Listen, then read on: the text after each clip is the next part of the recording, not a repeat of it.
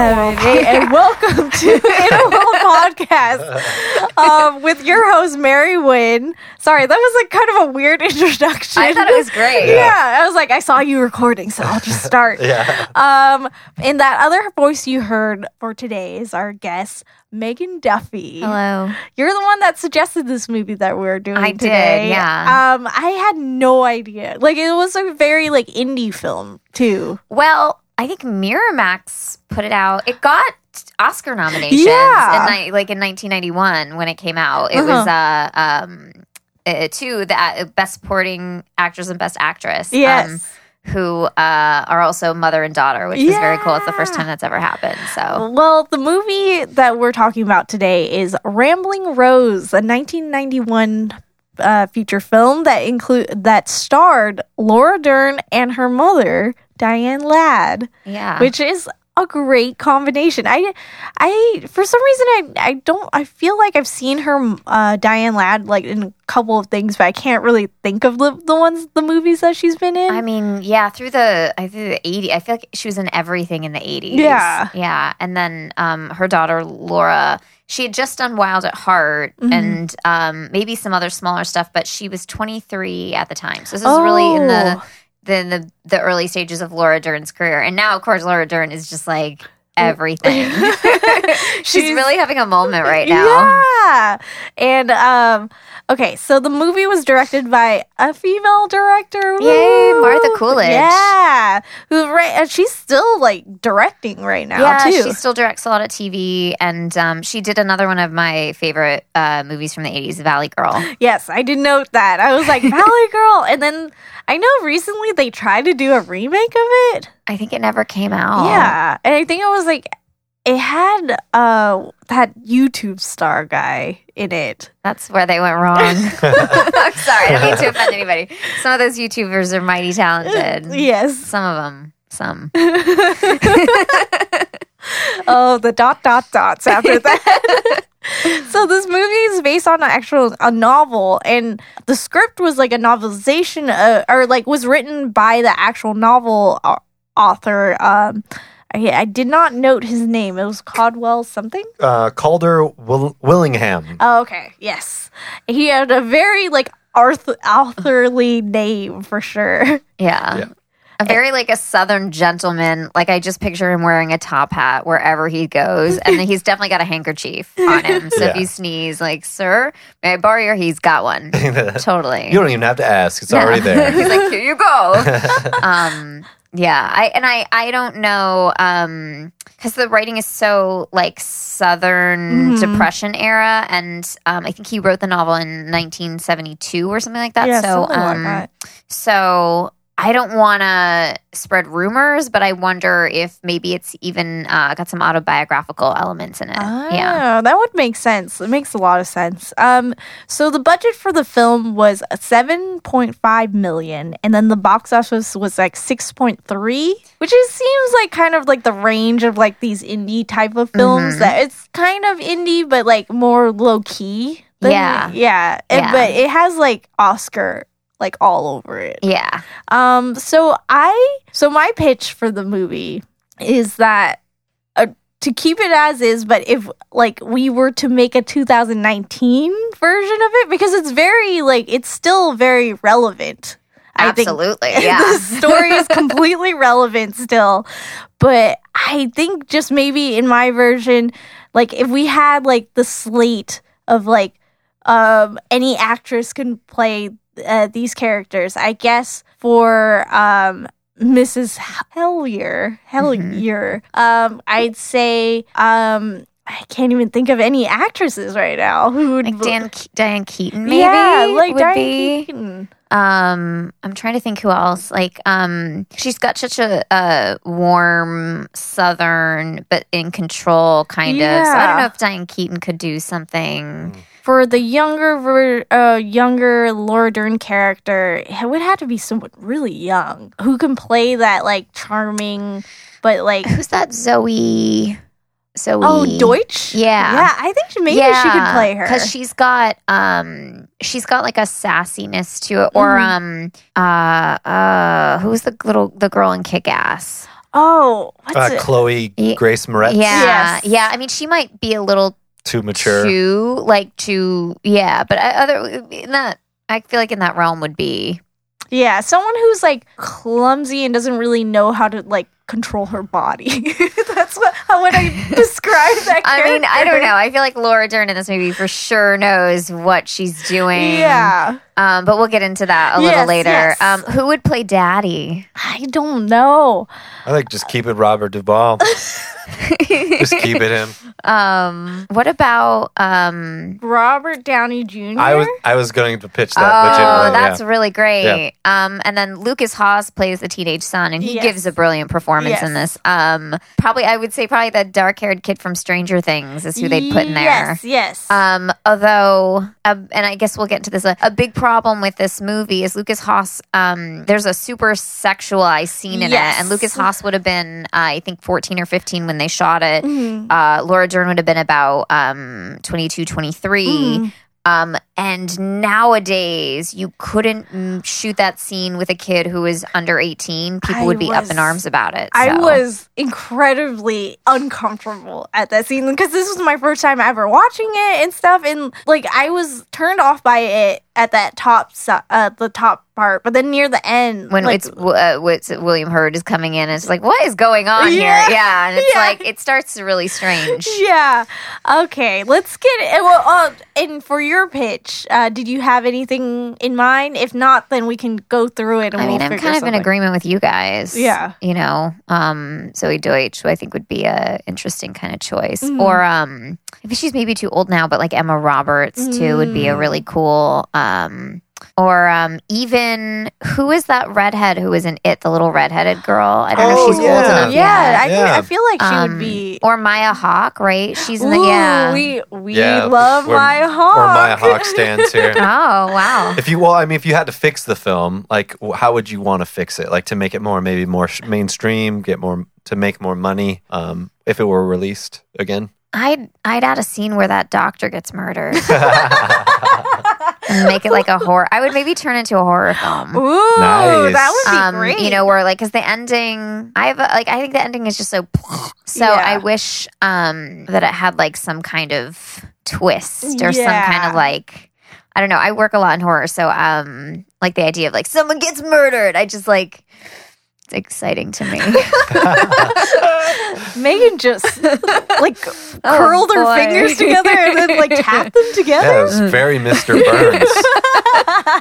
You're welcome. I think when she said she works in horror, she's a serial killer. Um, That's what it, she just announced. Also, I watched Midsommar Oh. finally last night, so I'm in a weird headspace. You guys are gonna get me in in top form. I I love it. Like I, if anything, turn anything into a horror film, especially this type of film where it has to do with a woman's body. Mhm. That's I feel I am one hundred percent on that. Yeah.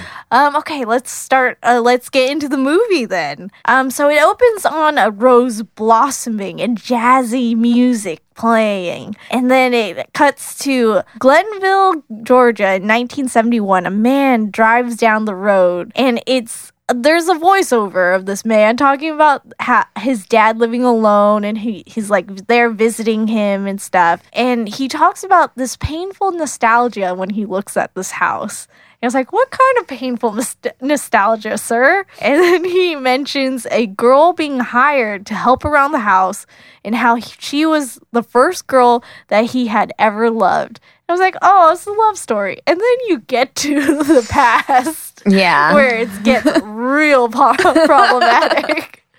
um problematic, but I also think like there's like in in the in the actual like his character is 15 Mhm. 14 or 15 13 no he's 13 and she plays she's playing even though she's older she's playing 19 Oh, so it's not that big of you know but then she's got the um the kind of like the um emotional uh intelligence of like an 11 year old That's why I figured that she was had a little like mental arrested development Yeah. a little bit. Um, and uh, like the more we learn about her, the more we realize, oh, there is a reason why Mhm. she uh, she is like this. Yeah, and a little bit of mystery too. Which Yeah. well, I get that how that gets revealed later. Yeah. But yeah. So so um I love I love the scene, the opening scene when she's into, she's walking up Mhm. um, to their house with the suitcase, and the kid sees it for the first Yeah. time, and um, you know, I get the sense that it's not a, a, a kid's probably not exposed to women that pretty, Yeah. and um, you know, she's right in that like where she's not age appropriate, but she's not that far off from being Yeah. age appropriate, Mhm. and um, It's you like know, your even- babysitter or something. yeah, and even then, like she's less provocatively dressed than she is later in the film, but she's hot, and Yeah. so it's just his thirteen-year-old boy. And the whole movie, we should say too, is kind of um, shown through the perspective of this kid. Right. So, um, also what we're seeing might not even be what's it's just how the kid is interpreting it all, Yeah. um, which I thought was a really interesting oh, choice. Oh yeah. Like you don't really know if he's like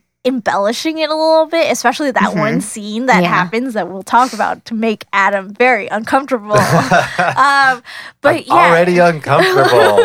it's set in the depression era too Mm-hmm. like so it's so it's a little different times so like a lot of things are a little murky at Yeah. that like Mhm. time period of Yeah. like how we view things from now a 14 year old in the depression era is like a 33 year old now. Yeah. Yeah. and this is a southern well-to-do family, Mhm. um, which I think is an important distinction as well. Yes. So they, um, you know, and they're good people who are aware of what's going on and have a genuine um, interest in helping one another. So Mhm. when they hear about Rose's case that um, she needs to find a job so that she can keep away from being a prostitute yes um, they want to take her in and they they think that like we're loving and we're kind and we can fix her. yes Um, so they come from that perspective. So Rose walks up the driveway and the little boy sees her and oh boy, then that's when you know like oh this is we're in for a ride.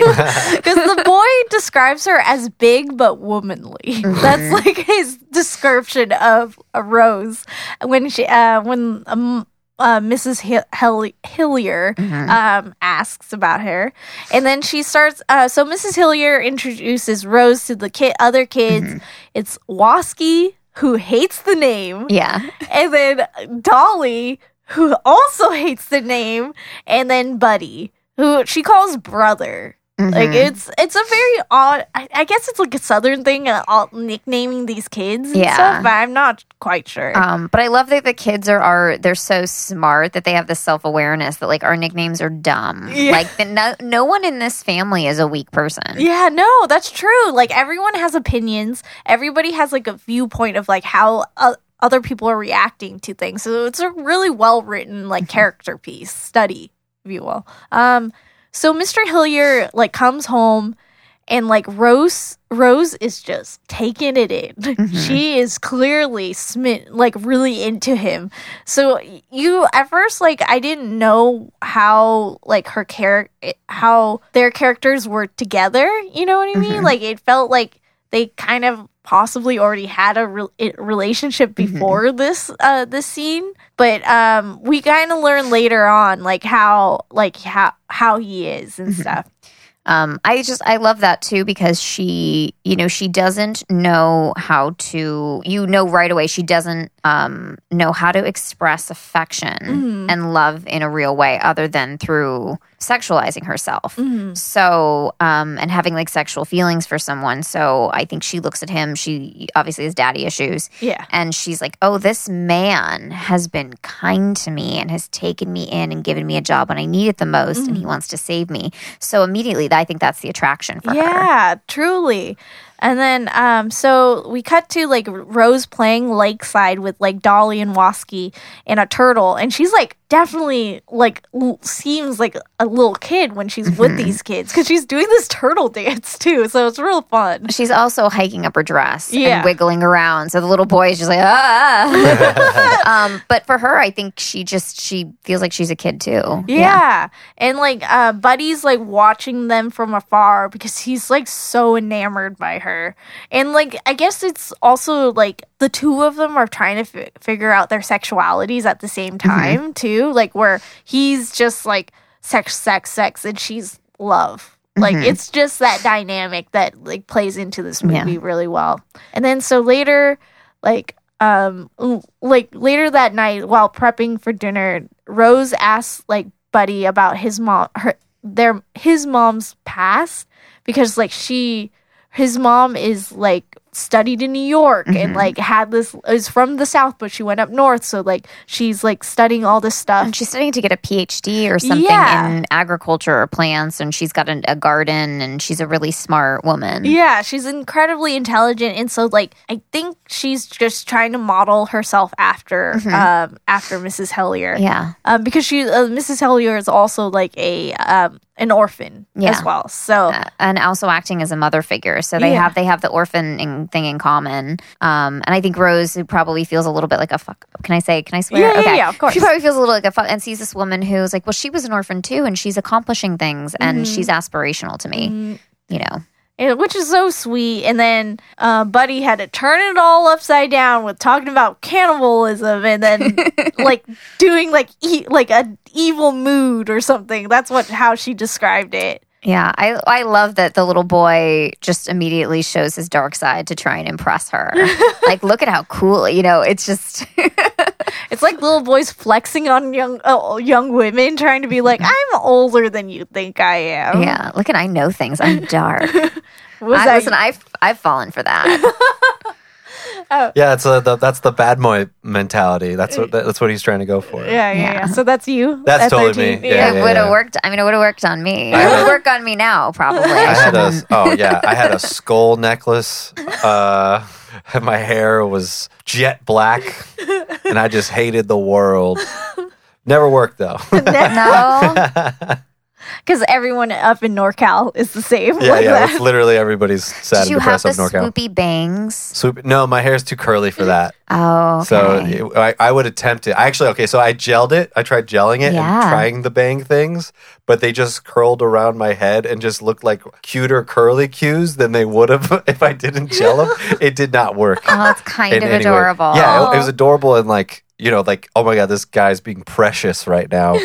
But it's like me trying to go like, oh, I'm listening to Korn and I'm I'm badass and death is inevitable. Did you fall for the bi- boys with the swoopy bangs? Um, I think I fell for guys who were in a hill or like a like a rockabilly band. Okay, all right. So like it was the bangs that were like uh, coiffed up. Yeah. The pompadour. Pompadour. Yes, Like yes. the Morrissey pompadour. exactly. Oh, all right, I'm, be- I'm learning a lot about you.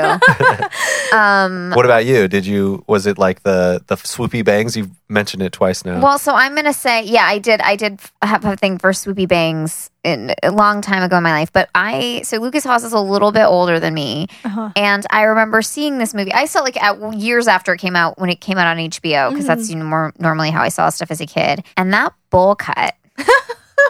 I thought he was so handsome. He's, I mean, he's a handsome for a kid, but I, he was a little bit older than me. But I think by the time I saw it, we were closer in age, and um, I had a, I had a crush, my young, my young self. Oh, Megan. Yeah, I don't have a crush anymore. He's a kid, but and I'm an adult. But yeah, at the time, I think I was like, hmm, I I found my type. Bowl cuts. Got it. and talking about cannibalism. yeah, again, the darkness. So uh, during dinner, Mr. Hillier like shows up and he's like all in this like energetic mood. He didn't want to eat anything and he just wants a half cup of coffee. And um, after um, Rose pours him some, he smacks her on the ass. And I was, and then she runs away crying because she was so upset or like had a like an emotional reaction to it. And I was like, wait, this is weird. Very complex. But he's also there's also the like he loves me, he loves me. Not. Is she doing that yet? Where she's like uh, like going through beads or there's something on the plate. And she's like, he loves me, he loves me not, he loves me, he loves me I think that yeah, yeah, yeah. Yeah. I think maybe earlier because Yeah. he dr- she drops it in that that scene. I Yeah. think, and I didn't catch that what it was. Like I thought she was just playing with uh, peas or something. yeah, something like that. Yeah. Um, I don't- it's funny because nowadays, if you just smack someone on the ass, it'd be like, "What are you doing? That's not allowed." But I think in the third, it's like men just kind of everybody was sweetheart, dang, you know. And so, um, a smack on the ass might have just been a sign of affection and not, um, still a little weird. Uh-huh. Yeah, but not in the like. It's still like a non-family member. That's Yeah.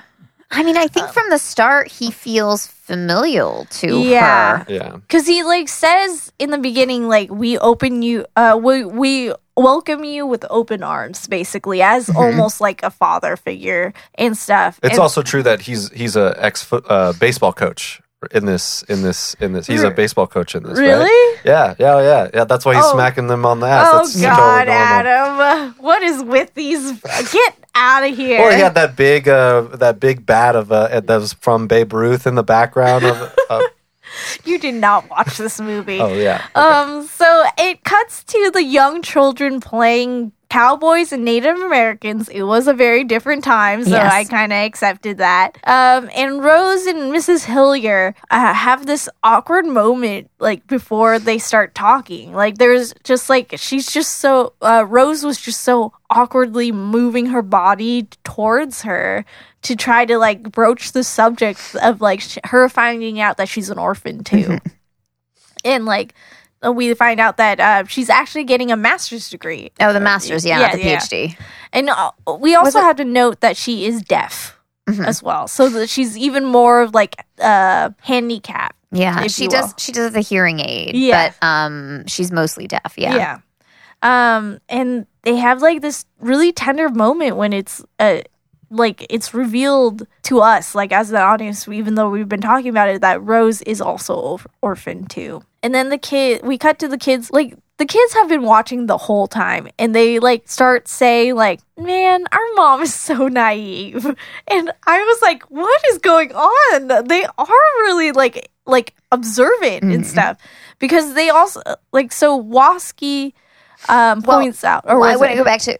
Um, we find out Rose is orphaned, or so she says. oh Um, yeah, but uh, back to the, the kids are so smart in this, Yeah. and um, I think there's a lot of times when you see movies that kids are depicted as kind of being dumb or Mhm. childlike. But I, I remember being at those ages and thinking that like grown-ups around me were Neanderthals, and I was smart. I'm like, what are they doing?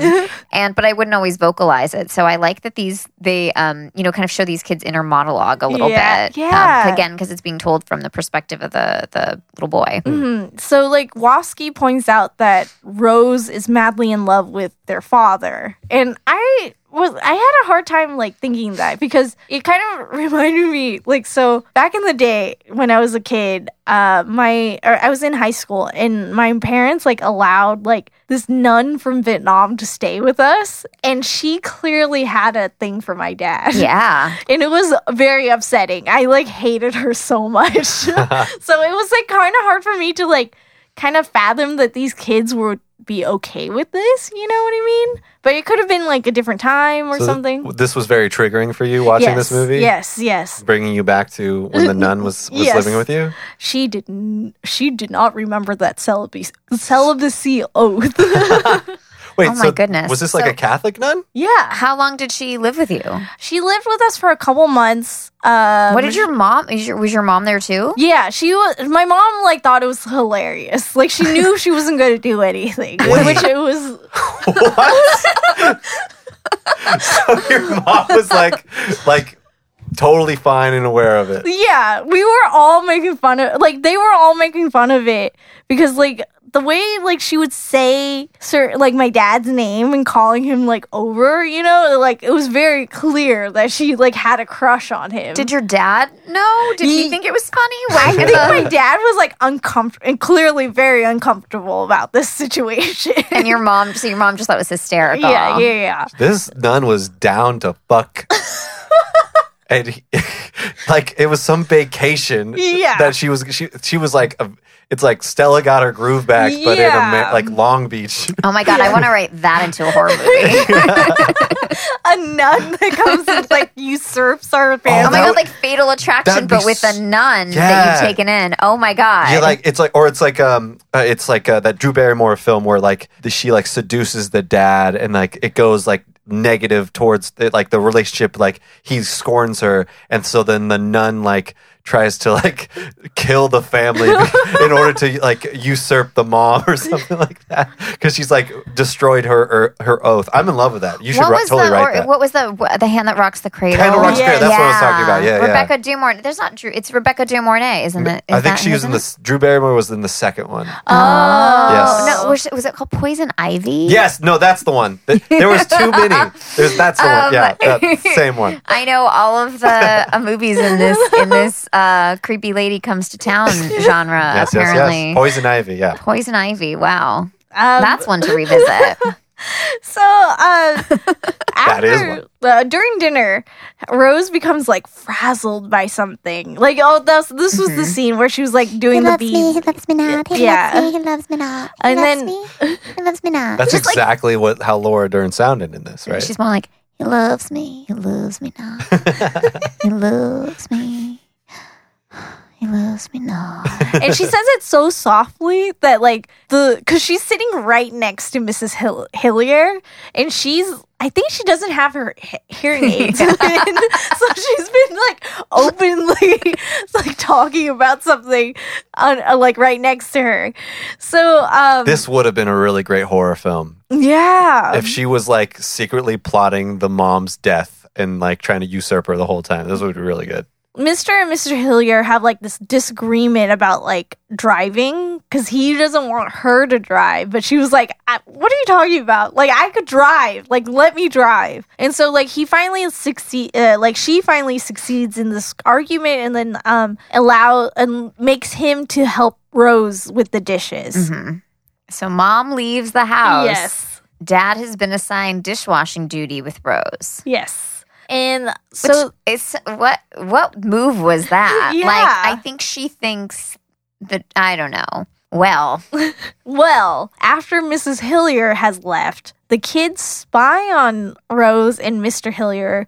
Like he's in the dining room. The dining room's doors are closed, but there's like this tiny little crack for um Dolly and Buddy to look through. And then at first it's like kind of boring and domestic because he's looking at the newspaper. He's like, he's like reading the newspaper Yeah. while while she's not really helping. He's just sitting there reading the newspaper while she still does all the dishes. yeah, yeah, And then Rose becomes overwhelmed yeah, extremely overwhelmed and To- just sits on his lap. And just stays there even though he says no. He's like, "Get off me!" Yeah. yeah. He's not really fighting it very much. No. Yeah. And he's then, trying to reason. I feel like he's trying to reason with her and Yeah. not embarrass her. Mhm. yeah, it was At yeah, first, because he like starts mentioning like how Mrs. Hillier like would fight for her and like she, you wouldn't do this to her, you know, like he Mm-hmm. was just trying to reason with her. But then she like is crying and getting really hysterical. please, yeah. please just let me kiss you, Mister.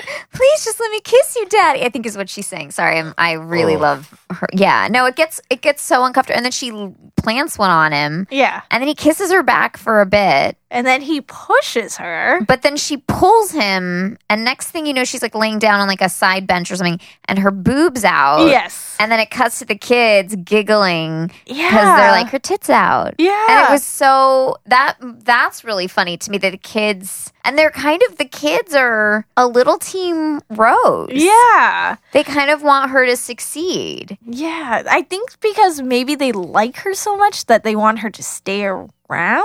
But there was like no precedence of like her like wanting to leave at any time. There was like it was kind of strange because again, like it triggered me. where I was Yeah. like, my God, if I saw that, I would have been like, get the fuck out of here. Yeah, Yeah. yeah.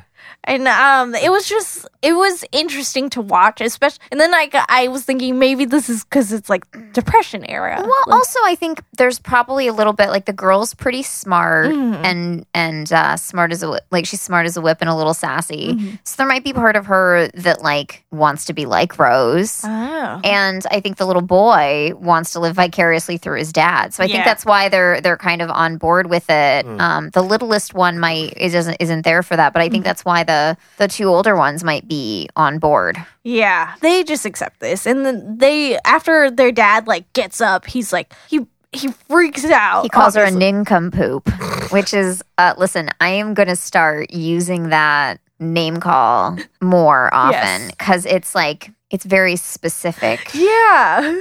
Um, but he's like he calls her a nincompoop, and I just think it's like it's because it's so unsexy. It's what you would say to like a, a child Yeah. who's made a mess, and um, yeah, I thought it was it's just a perfect thing for him to say.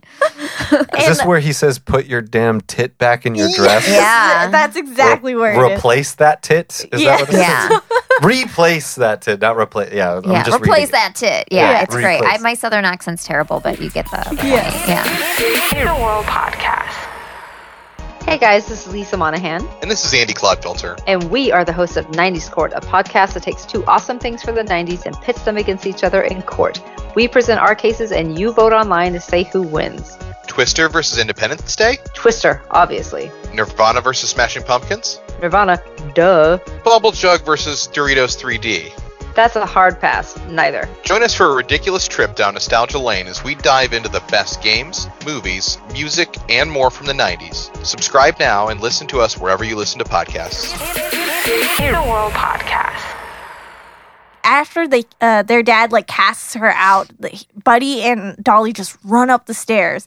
Buddy is like way too into this. He's Yeah. like real into it. Like, but Dolly's like, no, this is so s- dumb. You're you're this would break up our family. She realizes that after a while, and like, um, he- I also have a hard time believing that they ran up the stairs so loud that you wouldn't hear them from the Yeah. dining room that you wouldn't hear that no one okay that was the one thing that i'm like they would have heard those kids running Yeah, like there, there's a lot of Weird things sneaking around and like almost like uh, like those kids were spying on them, but like terribly spying. yeah them. i'm just like this who did the sound design because you would be tiptoe you wouldn't be clonk clonk clonk anyway Right. yeah, yeah, Well, they had that whole scene about uh, how squeaky the the floorboards Yeah. were, right? yeah. Sure. sure yeah. Later that night, Buddy looks at some naughty like comic books, uh, like they're comic strips that are like I didn't get a good look at them. They were like it was like a, a like a um akin to a modern day graphic novel but very tiny and had boobs and Yes. butts instead of like cats Instead of cats. or whatever. I mean, what do you look at comic? You know, I think about the comic, the little like comic book thing, like Garfield Yes, books yes, and stuff like that that we saw, um, that we would have had as a kid, and Mhm. um, so this was just a dirty one. Yeah.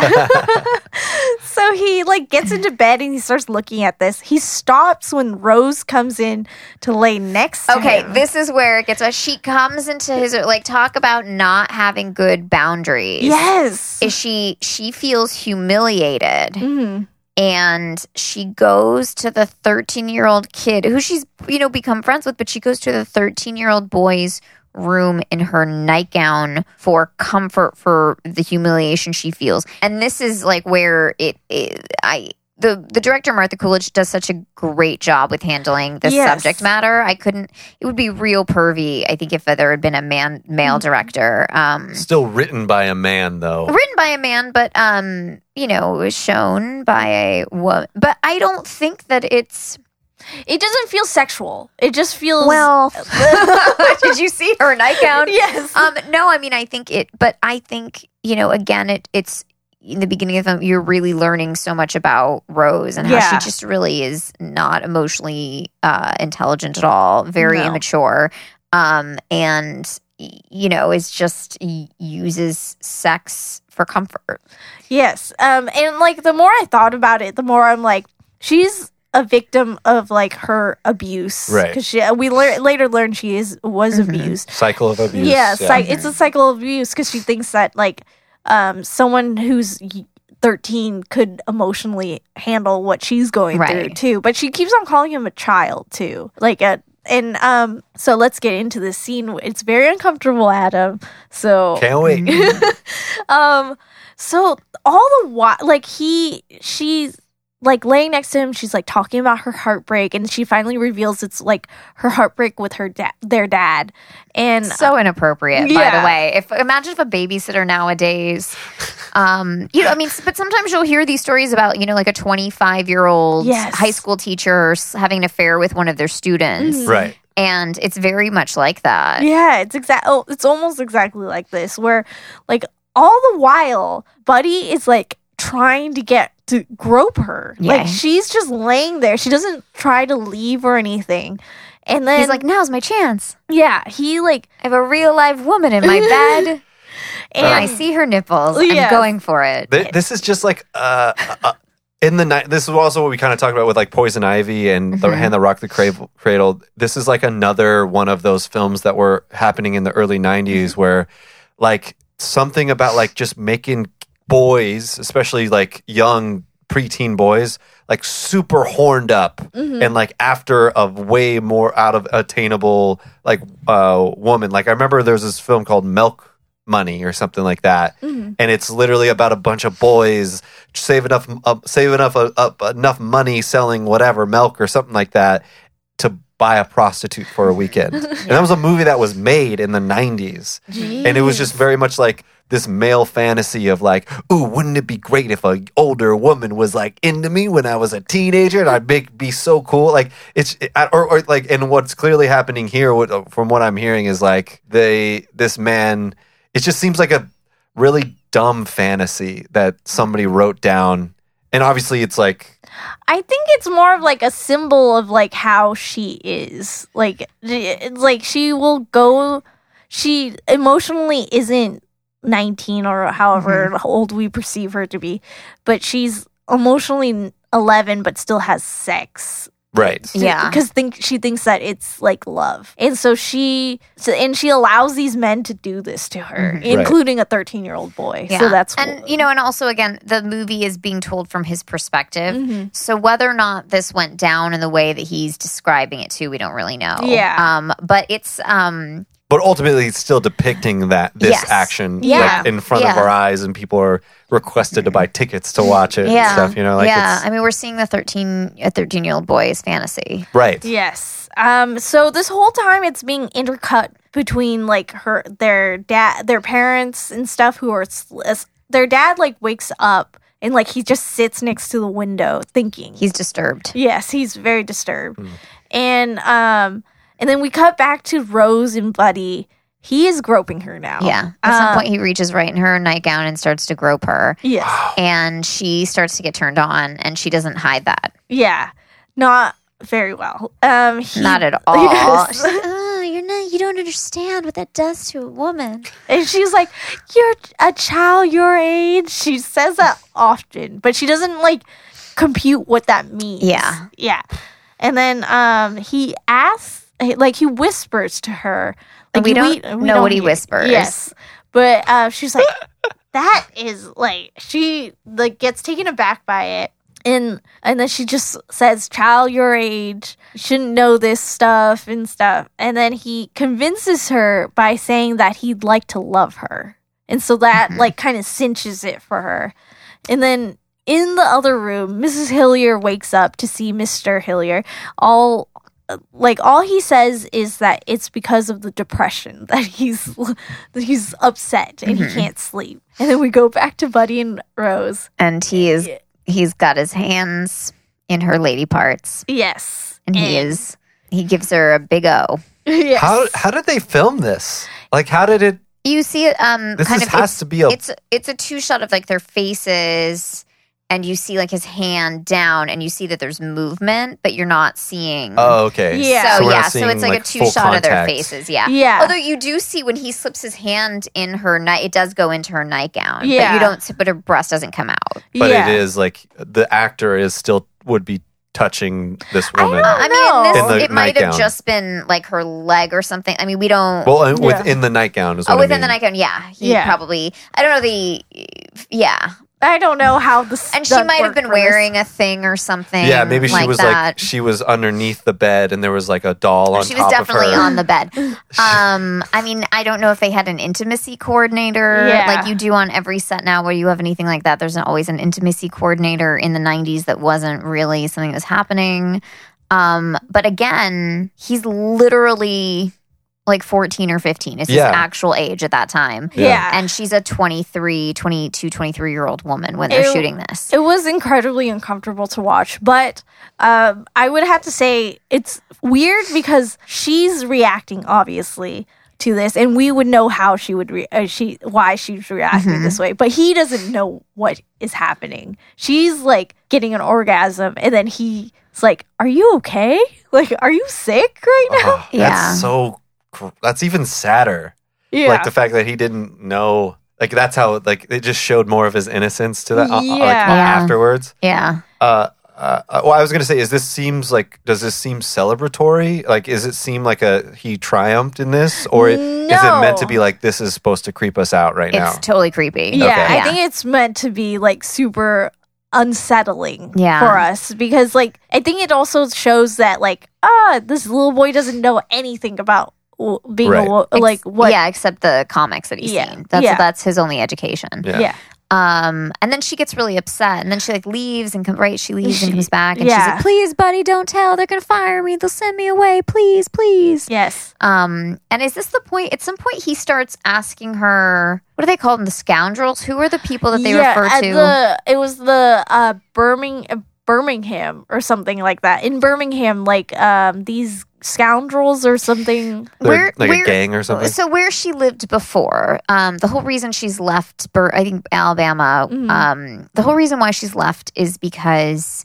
and it's not exactly explained, or that you can put the pieces together. Is that um, she is at risk for becoming a prostitute, yes and it, there there's a hooligans. Is that Yeah, scoundrels? Or I they think so. something? There's a word they use to describe these men who are like and and again we don't know if it was really someone trying to put her in a you know prostitution circle or if it was just regular men uh, we don't really know but the reason why she's moving with the family is to escape that life Right. and to be saved Yeah. Mhm.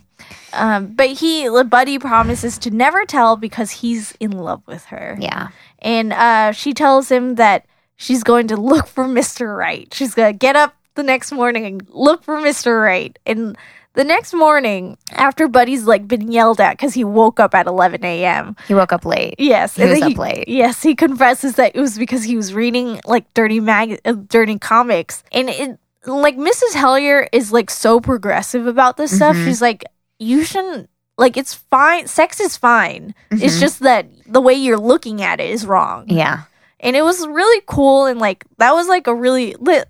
The uh, moments with her was like really great to Mm-hmm. hear because she's so progressive and she'll like, but she's still like a human too. Because yeah she's obviously flawed in that like she believes everything sh- she Mm-hmm. hears almost but she also in saying that to him almost validates what happened between the kid and rose yeah um, you know, because she's, you know, explaining to him that like, oh, what you see in magazines is just filth, Yeah. but like sex is a beautiful thing. But it, you know, when you're in love, but and um, but she doesn't, you know, it, it was because in the 1930s they were still, I think. Or was abstinence something that came more into play in the 50s? I don't I really know so. how it was. Um, I think, yeah, I think abstinence is definitely a, like a rise of like large Christian churches and stuff like that. Like Mm-hmm. that happened probably closer to the 70s and, and yeah stuff. i think around that time it like i you forget that it was so much more freer back in the day like we didn't really like look we did well, it look was still down it was still strange to have children out of wedlock. Yeah. that was still Right. frowned upon. Of. Yeah. And divorce Um, was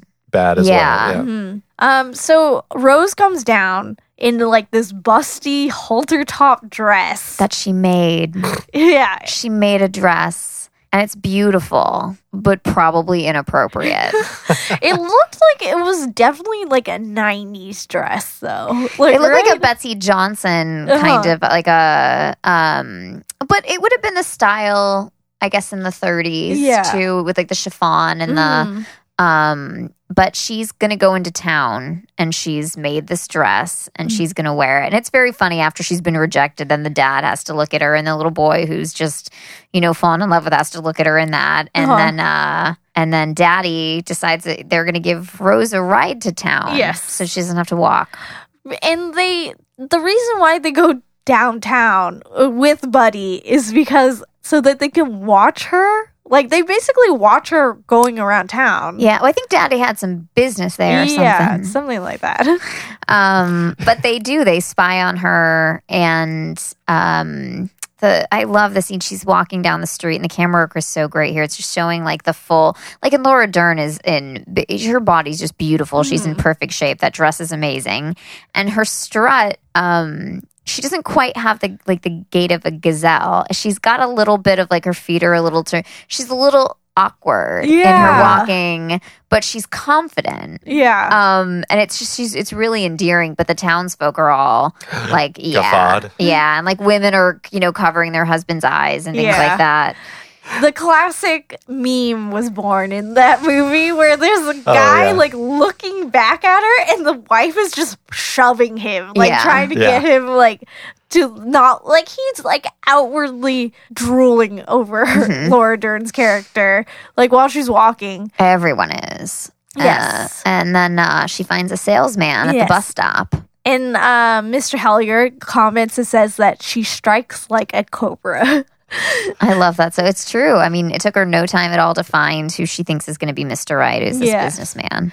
Um, so later that night, uh, Mr. Hellier tells Mrs. Hellier that Rose bothers him. And like, and I was like, right after you witnessed her going after somebody else, it's Yeah. like almost, it was, it felt like he was like almost jealous, you know? He had like that, that, uh, I- uh, like, not really like conscious jealousy, but just like that internal jealousy. Right. Yeah, well, and it's misogyny too. Yeah. you know, he doesn't. The idea of a woman who is sexually free, um, is makes him uncomfortable. Yeah. I mean, and still nowadays, it still makes a lot of men uncomfortable. Mhm. Um, so you know, and aside from that, he's she's hit on him Yeah. open like in the house, and um, so yeah, so that's when he starts to kind of like maybe we should get rid of her. um, they hear her because they hear her sneaking in very late at night, and then Mrs. Hellier is like very accepting of Rose, her sp- free spirit, but then eh, her husband gets like condescending on her, Mhm. and like she becomes she starts has like these hurt feelings and she starts crying and she t- rips off of her hearing aid she's like i don't want to hear you anymore sometimes i wish that would leave it on um and then she Shout um, out to deaf people with the ultimate mute button. oh boy. how would they hear that we have a huge we have a huge deaf podcast listener base. we I, you, well I sign. I I sign I have a whole YouTube channel of us just signing of me just signing all of our podcasts. perfect Yeah. It's not accurate at all. so um she like l- she starts crying because she like realize she's like exclaims that she doesn't he doesn't love her he doesn't respect her and then he he tells her that he loves and adores her and then this kind of wins her back and it kind of goes with that theme of the whole movie where like women need just want mm-hmm. love and men want sex Yes. because they get it on afterwards Oh yeah. Wow, wow, wow. Wow, wow, wow, wow, wow. Oh, is this the music that was playing behind us? It's the it? song I wrote for that moment that we just shared together. Oh. Um, s- So in the morning, Mrs. Hellier's gardening, and she's just she notices a man sneaking around their property, and she tells Rose to uh to which Rose is like, I don't. I don't Well, she also uses the word again. There's that man again. Yes. Yeah. And uh, so Mr. Uh, Hellier gets called home early and he starts chasing after the guy to the point where the guy jumps into the river and swims away, which is the funniest thing. like, I, he'd rather risk like drowning than meeting with this man. Um, so later that night, Dolly tells Buddy that she she's worried about Rose, and then she like goes, "Why is she acting so dumb?" Which is, I feel like Dolly's character is like how a lot of women who have the privilege of living the way they do and be like judging the other women how and their Yeah. judgments. It's like almost it was so symbolic what she was saying right there, and it was just so like this movie is like so riddled with like feminist um motifs and stuff that we need to like. I feel like it it should come back to this day and age. Yeah. Well, it did just they just had a screening of it at the Arrow last night. I didn't get a chance to go, but um yeah, and I mean, you know, especially um Well, we'll get into it later. Yeah, Yeah, yeah. keep going. Let's go. Um, so they get interrupted. Their conversation gets interrupted because two men are fighting outside of their house. Um, and Mr. Hellier comes out with a shotgun and scares them off. And then at breakfast, he like is deep in thought because he knows for a fact that these guys are here for Rose. but Rose is like, I don't know who they are. I've never seen them in my life. I don't know, Daddy. I don't know who they are. It's just the the, the like townsfolk. I don't man- the know, man of Daddy. the town, I never, town. I never met him in my life. I don't know. It's a stranger to me. Having your name be Daddy in a film is unsettling. like having to refer to a, a character as Daddy, it's not. I mean, doesn't feel I'm- good. No, I mean, or does it? I um, yeah, no. So Rose keeps denying she knew, but she knows them. Yes. They're all her suitors. They're of her course. suitors. She's got men. I mean, she's Literally swimming away. Mm-hmm. yeah. Um, you know, she's kind of a little like if you hear like stories of Marilyn Monroe and how she had all these like lovers and partners and these men just going crazy over her. I'm like this char- her characters, and you know, the ironic thing is she's driving all these men crazy, but really just deep down inside, she's so empty. hmm She definitely is, and like um, Mrs. Hellier like defends her, and she just brings up the fact that it's the South. It's this the South has this oppressive nature, and like she brings up like slavery, which was great because I was like anything in the South you need to bring up slavery. Yeah. she was like it's just this like you like in the oppressive nature of like controlling a woman and stuff, and it's still prevalent today as we've all been feeling it.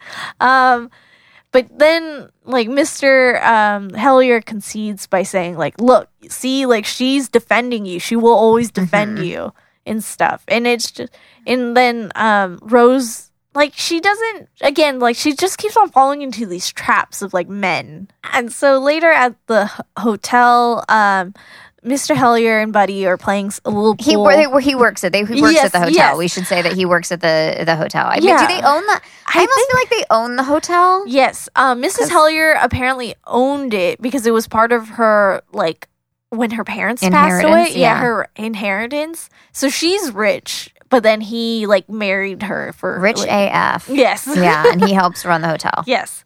Um, That's his job, his Yeah. day job. yeah. Um, so they get a call saying that the chief of police is looking for him. And it turns out Rose was arrested for being part of a bar fight and biting off an officer's thumb. Yeah, she bit the She bit officers. off a yeah, in the thumb? middle of Yeah. in the middle of the fight. So there's Yes. a bar fight. And an officer tries to break it up. She bites his thumb, eh, like completely off, or I think pretty. it, was, it said down to the nub. Yeah, she bites this police officer, so they arrest her and they haul her into jail. And, they have She's to. fucking trash. yeah, she's a mess. She's a mess. So daddy's got to bail her out Mhm. and take her home, and he's had enough. I kind of felt like um both Mr. Hellier and Mrs. Hellier were like two two extremes of the opposite sides where Rose needed somebody in the middle almost like somebody who's trying to like balance like help her unpack what she's going through. I don't know, go to therapy. Yeah. I think that's Well, what but therapy wouldn't have been really something you did in the Yeah. 1930s. you would It go was to a not, priest. well, uh, or a doctor, but we'll get to that in a Oh, little yeah, bit. yeah. yes. Um, so this is the first time that Daddy wants to Ye- fire her, Yes, he's like and and that's funny because like she's an employee. Like this whole time, she's their employee. Like she's not a maid specifically, but Mhm. she's supposed to be like a kind of a live-in caretaker of the children and a Mhm. housekeeper. And so that's the other funny thing. She's doing this like under their roof as an employee. Could you imagine? I could not. Could you imagine if this one here, she was bringing in Yeah. in people in and out of your studio Yeah. to like do other podcasts or like I have a be so quickie over there on that monitor? Like, I would- I would say, Megan. be, I oh it- no, I mean her. no, I, I, would, I, but I would oh. tell you. I'd be You like, would tell me I would about tell, I would say, I, I don't care for her. Well, I would, and then I would defend her, and I would say, well, you know, it's Uh-huh. you know. 2019 and a lot of things are socially acceptable that they weren't before and she's just living her best life and you know, she's got that roommate with that cat so she can't really bring him back there Yes. so um Rip Yeah, off I'm kidding. your I- hearing aids. oh, she just got out of here. For the record, I did rip my headphones off, but I put them back on so I can still hear. These are literally hearing Um, aids. so is this is this when we find out Rose is sick? Um, not yet. Oh, Um, sorry, spoiler. Oh yes. um, so at home, Buddy's like, like overhearing. He's that, bummed. Yeah, he's real bummed. Like the kids are like, oh, she's gonna get fired and stuff. And um, so Buddy goes to overhear Mr. and Mrs. Hellier talking about Rose, and it it's not looking good for Rose. No. So Mrs. Hellier like goes upstairs to talk to her, but they find out she's really sick. Like she's burning up. So they send her to the hospital. And she sh- again, like she is a child-minded Mm-hmm. person and she's freaking the fuck out. Like like how a child would be like being sent off to the hospital. Well, this Yeah. is like pre like antibiotics too, right? Uh, if somebody's Uh, sick, there they would have been some stuff then. yeah. Cuz they they had surgery too. Oh, really? Yeah, Oh, yeah. okay. Yeah. But Uh, well, she's or they're at the dinner table or something. They're having a conversation. She's like, "Yeah," and she's sick. Yeah. So um, they have to take her to the. That's right. She kept on mentioning that she's sick. that she was yeah not feeling well, or they would, or Mrs. Hillyer would say like, "Are you feeling okay, Rose?" She's like, "Yeah, yeah, I'm fine. I'm just blah blah blah." So it keeps coming up, and so now we know like, oh, she's actually sick. They take her to the hospital. She Mhm. protests a little bit. Turns out she's double pneumonia. I don't even. I Double didn't. I've never heard of that. Well, but I, both lungs, I think, is what it Oh, means. okay. Yeah, because pneumonia is normally fluid in your lungs, Mhm. and so um, double. I would assume it means it's infecting Yeah. both of your lungs and not one, which is pretty serious and something that, like, even now today, people die from. yeah, like the doctor was so surprised that she's alive, especially. And then he starts pointing out, like, This is the first time we meet the doctor, by Yeah. the way. who is Not this? my favorite character. He's like an older gentleman, and he's from the north. He's a Yankee. This Yeah. is um, and so Mister Hillyer and the doctor don't really get along at first, and like he makes some really lewd comments about her body as well.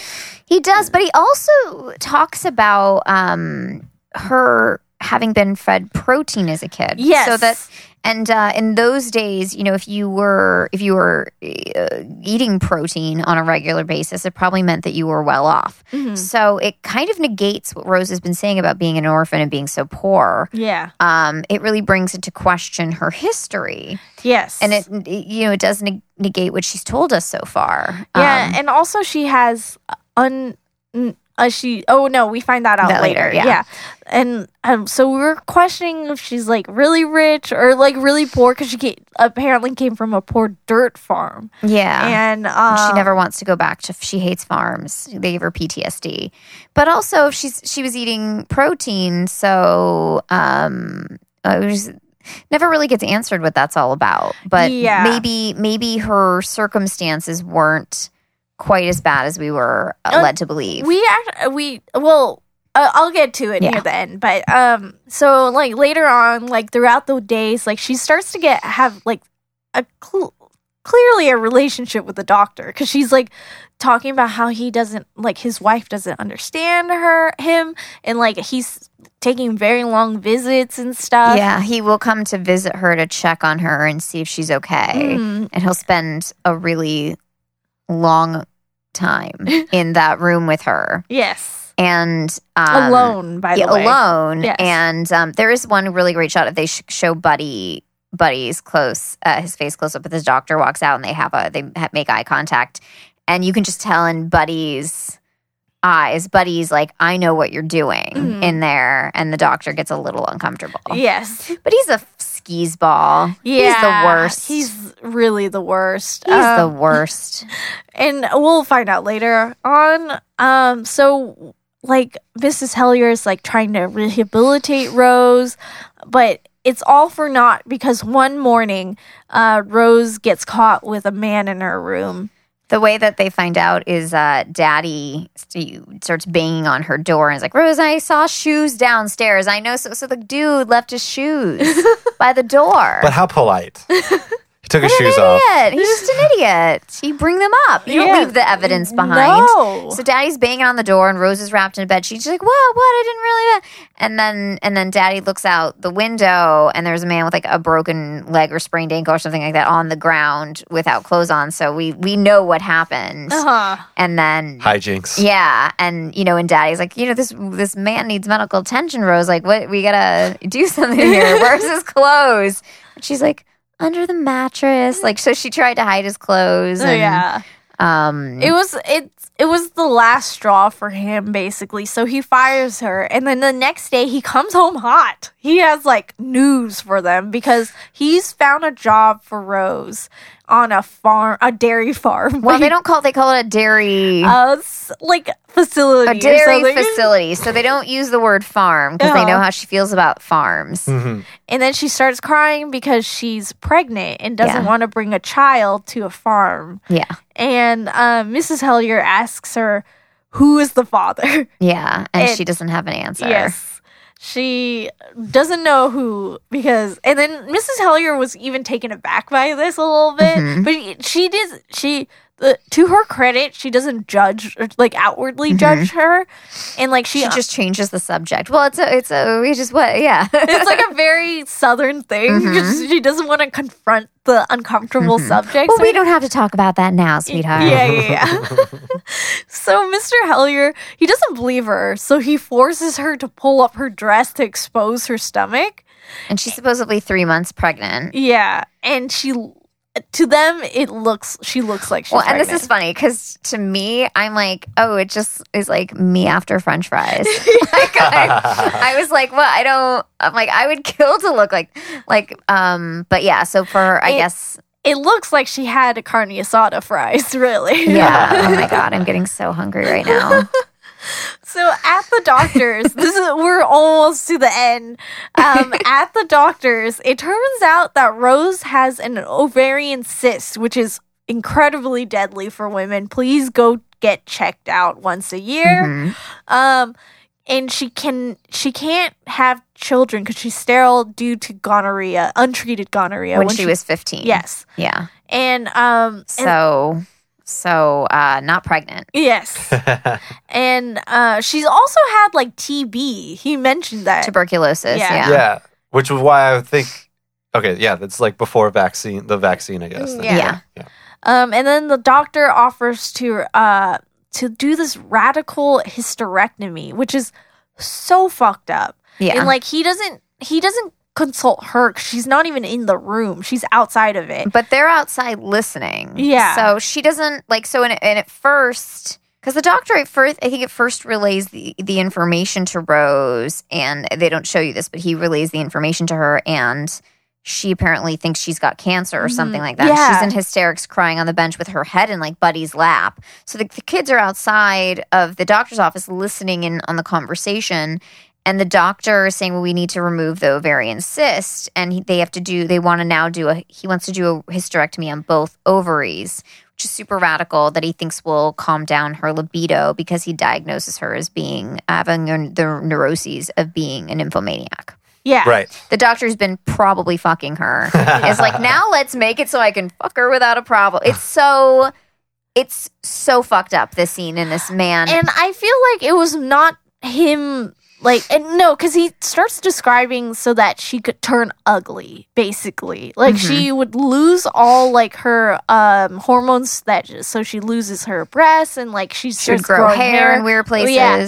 so it was She would be less attractive. So essentially, a punishment for being sexually, oh, like, Yes. like active. Yes, essentially. uh, because he probably he probably like it sounded. It seems like to me that he she probably scorned him Yeah. or something, and like it's also sleeping with because Mm-hmm. he probably found out that he's she was sleeping with that g- younger guy. Probably not a lot of doctors in that town had to Ye- fix that guy that jumped out the window. Yeah. Oh, exactly. Yeah. And um, and then Good he observation. yeah. Appreciate. um, and he probably like was like. This is the only way to control her Mhm. is to make her less sexual and take that away. And Mr. Hillyer was like being like, "Oh, that would help me so much." Yeah. So Mr. Hillyer's on on board with anybody's. He's reluctant, but he Mhm. is agreeing with the doctor. Of course. And then Mrs. Hillyer, She's not having it. she does this grand speech about how disgusting this is and Mm-hmm. how like it was i think this was what won me over for this movie how great it was I also because, think this is probably what got her her Oscar nomination Yes. for Best Supporting Actress. because she was laying it into these men and like making it known that this doctor will never see the light of day Mm-hmm. if he does such an operation and it it kind of like harkens back to how like certain doctors for uh when women have babies they do the the husband stitch oh my god, it do you know about that? off Wait, when when, when women have No. Oh yes, because they yeah yeah yeah. Where to, they like, do the extra To- to- things, to to, tighten yeah, it up, yeah. supposedly, but it doesn't work that way. yes Right. to tighten up like uh the vaginal canal to make it better for the men or Yes. something Not whatever even how va- vaginas work. Yeah, so and it so- just makes it really painful and uncomfortable for And- everyone. Yeah. women die from this Yes. too so it's from the infection. Yeah, and it, this is like recent too. This is There's an this- article, yeah. yeah. So it's still going on that these Yeah. men are trying to control. I mean, and also, body. you know, like the Atlanta abortion laws and things like that. But but she's very like, you know, and this was a woman in the 1930s who's like, it's her body, her choice. Yeah. Um, which was a really progressive feminist, awesome. And her monologue is awesome. Mm-hmm. And she threatens. This is when she really addresses the topic of money and how much of it she has. And she tells the doctor that she'll spend as much as she needs to to make sure he goes out of business Mm-hmm. If um, he does this to Rose. And he deflects by saying, Well, I'm not a surgeon. Like, yeah, I wouldn't be the one to do it. This is just my recommendation. yeah, And um, you know, Mr. Hillyer um, ends up agreeing with his wife, and and uh, you see what made them fall in love, and it's her passion and her sense of smarts that that uh, that he loves about her. yeah. But quick question though, how do you cure a ovarian cyst in the 1930s without a hysterectomy? No, she would. It, it's just the ovaries. She she would have to. Re- I think they were just going to remove one of those. Yeah, Okay, one is rather than opposed to both. both. Yeah. I see. Okay. Um. So after the um surgery, she's back at home and like and and not everything seems basically back to normal at home. Later on outside, Rose tells Buddy that she has to leave. It's like her time to leave. She needs she needs to go, she's grown out she's outgrown the house. And they start talking about her past and she like um she reveals that for 4 years as a child she ate nothing but rabbits because her dad had like 500 rabbits because they couldn't sell it but they couldn't sell it so they had to eat it for four years and her dad was extremely abusive towards her and her mom died of tb she and then she and then like that's kind of revealed as to why she had protein as a mm-hmm. kid and like how like so she's kind of telling the truth like mm-hmm. like that she it was she was poor and she was extremely abused and stuff. And then she makes a, a confession to buddy and she says girls don't want sex they want love which makes a lot of sense because like it seems like a lot of sex addiction for women mm-hmm. is like goes hand in hand with love addiction and then after um like after like later that night after a date Rose gets dropped off at home by the policeman that she bit her his thumb off. Yeah. He drops her off at home. He tells her what a great night Mm. he had with her and how he'd like to see her again. And she is like, This is it. This is the guy. He didn't try to bang me. He treated me like a lady. And so she runs in and announces to the family that she's met Mr. Right. Mhm. And uh, they get married in a How church. How cute is that scene, yeah, by the way? It was an incredibly cute scene. so cute. It- but it it gets undercut later, like, and we'll get to it. Um, after they get married in a church. yeah, so they get married. Yes, Woo! yeah, Rose yeah. meets a man. He wants to marry her. The whole family gets to come. Yeah. And they have a picnic outside. I'm, I'm sorry, a barbecue Yes. outside. The reason why uh, Megan mentions this is because uh, she and Rose asks uh, Wasky if he likes the picnic, and then And then her new husband, who she has just married, corrects her and tells her this isn't a picnic. This is a barbecue. A picnic is when you you know just kind of have snacks on the lawn and a barbecue is when there are smoked meats. And if you know anything about like emotional abuse you've ever had a, a like emotionally abusive partner Mhm. you're like uh, that's right already it's starting Yeah. already he's starting to be emotionally abused but she wouldn't have any she wouldn't be able to recognize Uh-huh. that yet. So, you know, and, and then it cuts to like Diane Ladd's face and she kind of makes um, you know, like, oh, okay. And so she knows like, oh, this isn't maybe the um happy ending that we're thinking for Mhm. Rose, but at least it's it's the first uh it's the you know, It's a somebody married her, it's a start. Yeah. yeah. Yeah. And so, as on the way home in the car, Buddy cries. He's just silently crying, and the whole family's just watching him cry in the car. I think they know why. Yeah. And and then in the present day, we cut back to the present day, which is 71. Um, it turns out that Rose had been married four times before finding Mr. Wright.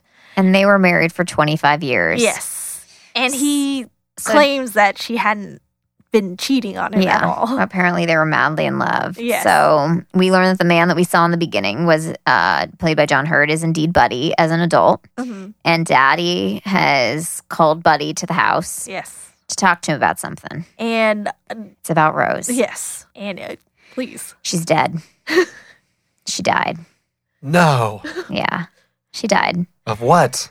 I don't really say. They- She's like dead. Oh, just of old like, age. She, she- no, well, she was- Daddy's she's younger than Daddy. Oh. She, I think she would be like only a couple years older than Well, Buddy. Daddy's like 80. yeah, Yeah, Buddy's like 50.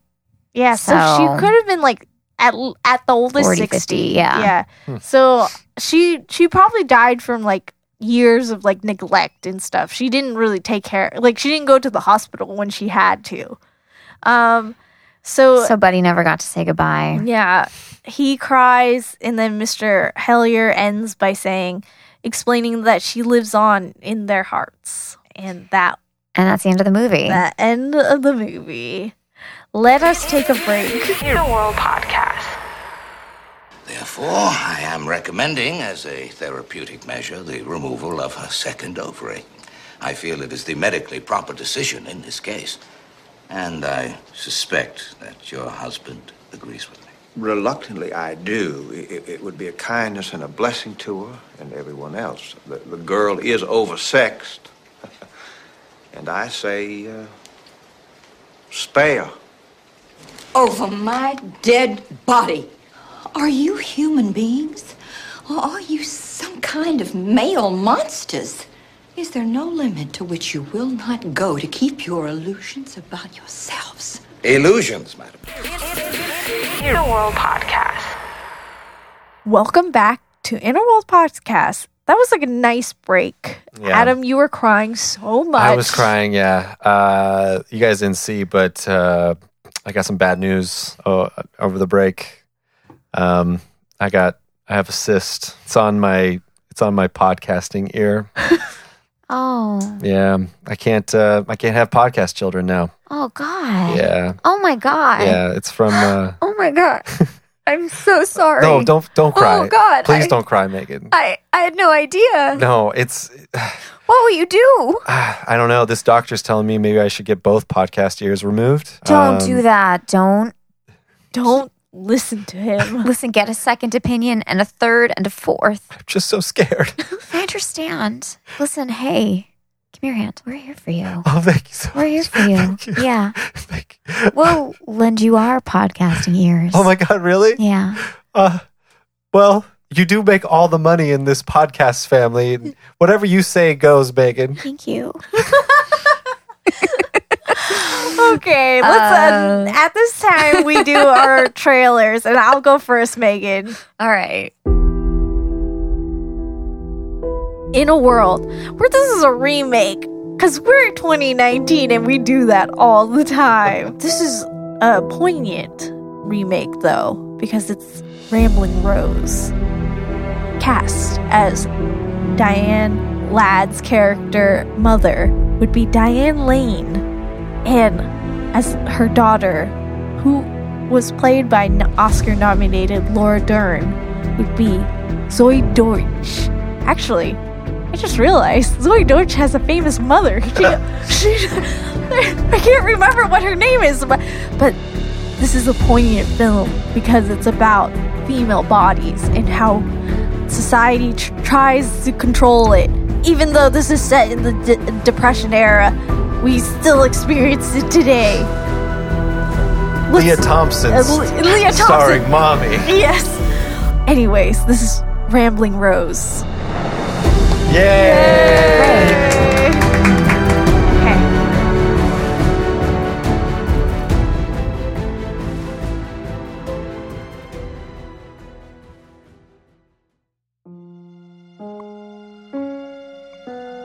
In a World 2019 Rambling Rose, presented by Blumhouse. Starring Patricia Arquette and Joey King. That's right, they get to do it over again. The act was so horrific, now they get to play. you just want it to be a healing experience for the two. But this is a horror film. It's a film about women's bodies and men wanting to take our sexuality away. Joey King plays a promiscuous young woman who upsets the town she's landed in to escape a life of prostitution. That's right, her strut. People try to murder her left and right. Patricia Arquette steps in. She saves the day. Then takes a Thelma and Louise kind of twist at the end, and then they murder all the men, and there's a lot of blood and gore, kind of like a Tarantino film. Um, yeah, and at the the end, uh, they just retire like little old ladies and sip some spiked iced tea on the front porch. Daddy's in a cage. and that's my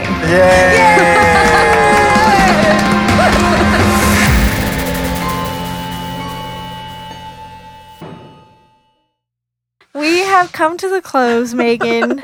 Aww. Do you have anything to plug?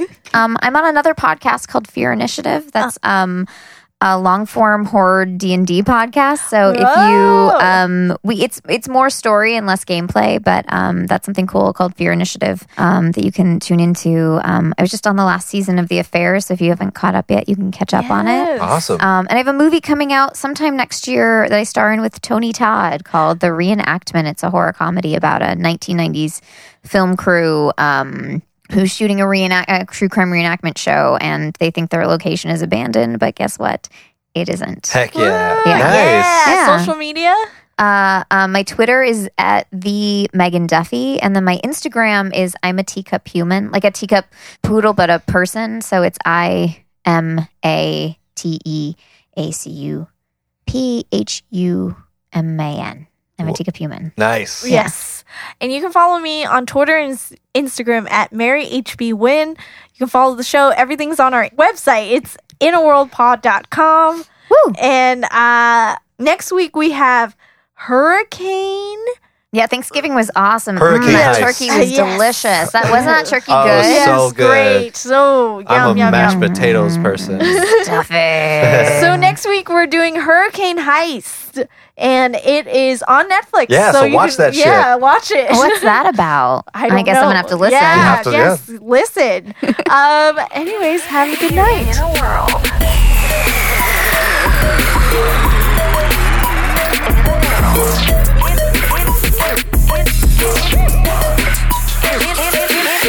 World Podcast.